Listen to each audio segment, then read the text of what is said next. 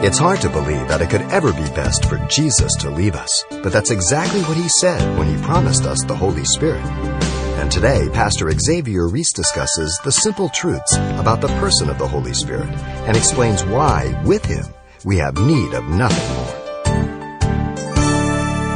William Barclay says, to call the Holy Spirit Parakletos, and that's the word that is used in John 14, there's several times is to say that the Holy Spirit is the person who enables a man to meet foursquare and erect the sorrows, the struggles, the burdens of this world, the person who nerves the feeble for the battle, who makes the coward brave.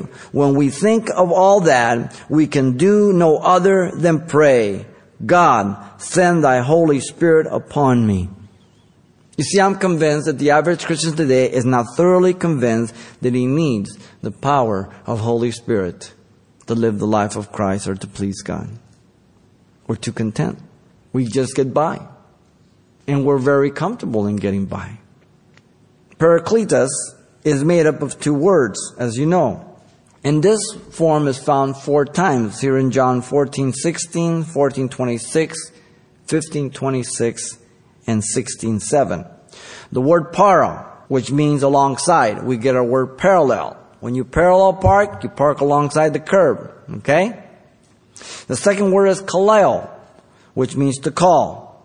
So the person of the Holy Spirit is the comforter, the one to come alongside to help and aid the believer as an advocate or a lawyer for and in our defense in order to stand by and to strengthen us.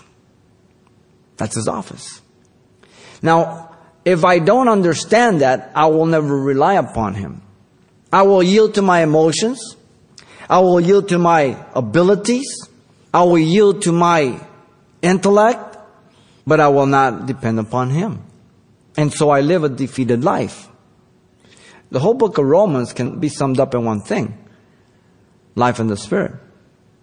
If you don't, you're going to live life in the flesh. Frustrated. In fact, in John 14, 16, he says that the Holy Spirit will abide with you forever. John 14, 18, I will not leave you orphans. I will come to you. And as you know, the word orphan means bereaved or parentless. The ideas of one being comfortless or being alone in our mind, we see a child. No one to hug him. No one to speak to him, to care for him, to do things for him, to teach him. It's a horrible sight. God says, I won't do that. You may do that to some of your children, but I won't do that to mine. You see, the believer has been adopted as a son and daughter of God, Romans 8.15. Ephesians 1.5. He wants to fill you You've been listening to Simple Truths with Pastor Xavier Reese, a daily devotional of the enriching and precious truths found in God's Word. CD copies are available of the studies you hear each day on our broadcast simply by calling 800 651 8352 or log on to CalvaryChapelPasadena.com for information on various other messages from Pastor Xavier. There, you'll also get information on our weekly services, announcements, even hear this program again at the radio listings link. It's all at CalvaryChapelPasadena.com. And join us next time for more simple truths.